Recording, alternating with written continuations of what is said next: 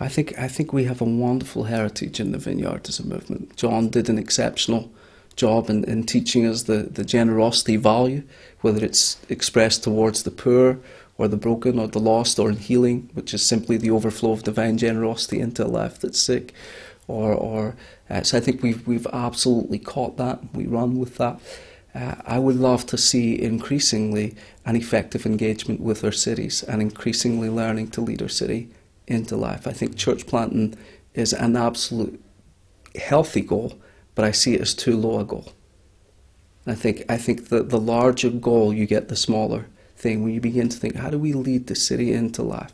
If my first question is about how do I serve this community, give you give you an example. We we see what we do where we are at Causeway Coast Vineyard. We see it in partnership with the other agencies in the community. So we have schools in our community that are serving the destiny of young people. We're a church in the community serving the destiny of young people. When we learn to think that way rather than uh, how do we get young people to come into our church, which is typically what we did. Uh, if, with your permission, if I could answer this a wee bit longer, in, in the uh, years ago, what I used to do is I would go into schools, and in Northern Ireland you can do that. Uh, they don't mind. You, they invite you in. You can speak about Jesus and the kingdom. And I go in. One week, I think I saw 28 kids give their life to Christ, and I came out and patting myself on the back and thinking that's a good week's work. And of course, schools are like the kids are captive in there, right? Where can they go? You go in, you tell them about Jesus, they get nowhere to go. And then we realize, gosh, that's not that's not the heart of this thing at all. To simply go in and to see that happen, that in one level that's good and that's healthy. But we began to think, well, what what should our participation in schools be? How do we begin to supply the destiny of young people? So we began to work with the schools, the local school in our area, and uh, we just said, hey, we're going to show up, we're going to serve you, and they were deeply suspicious. People generally are church. We're like, what are, what are your crucial needs? Where's the critical demand? How do we serve? And they said, well, why don't you come in and serve our breakfast club? So we took eight of our interns and we said, you go serve in that school each morning, which is eight hours lost to our church.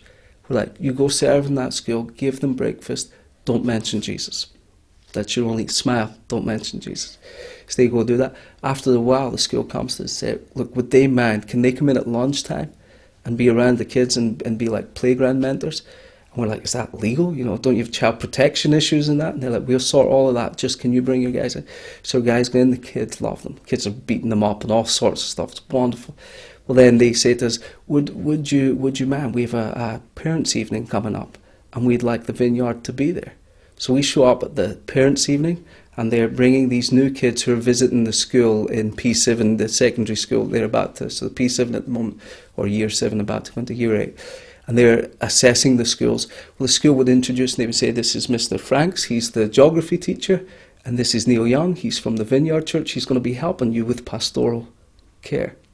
Well, now as the relationship has developed, we have, I think we're in the school teaching maybe 8 to 12 classes, but we're not doing RE, we're teaching kids to read sorry, teaching kids to read who are 14 and have the reading age of an eight year old, and they're learning. We're supplying the destiny of kids, and it's so much better than 28 kids coming to faith. Now, kids are coming to faith in the mix because they're coming alive. How could you not? It's Jesus who brings life. You've got to come alive in that.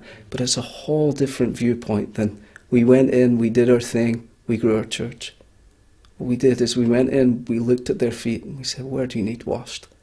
how can we serve? And began to find life. We found life in giving our life away, and in giving our life away, they came alive. It's just a sweet thing.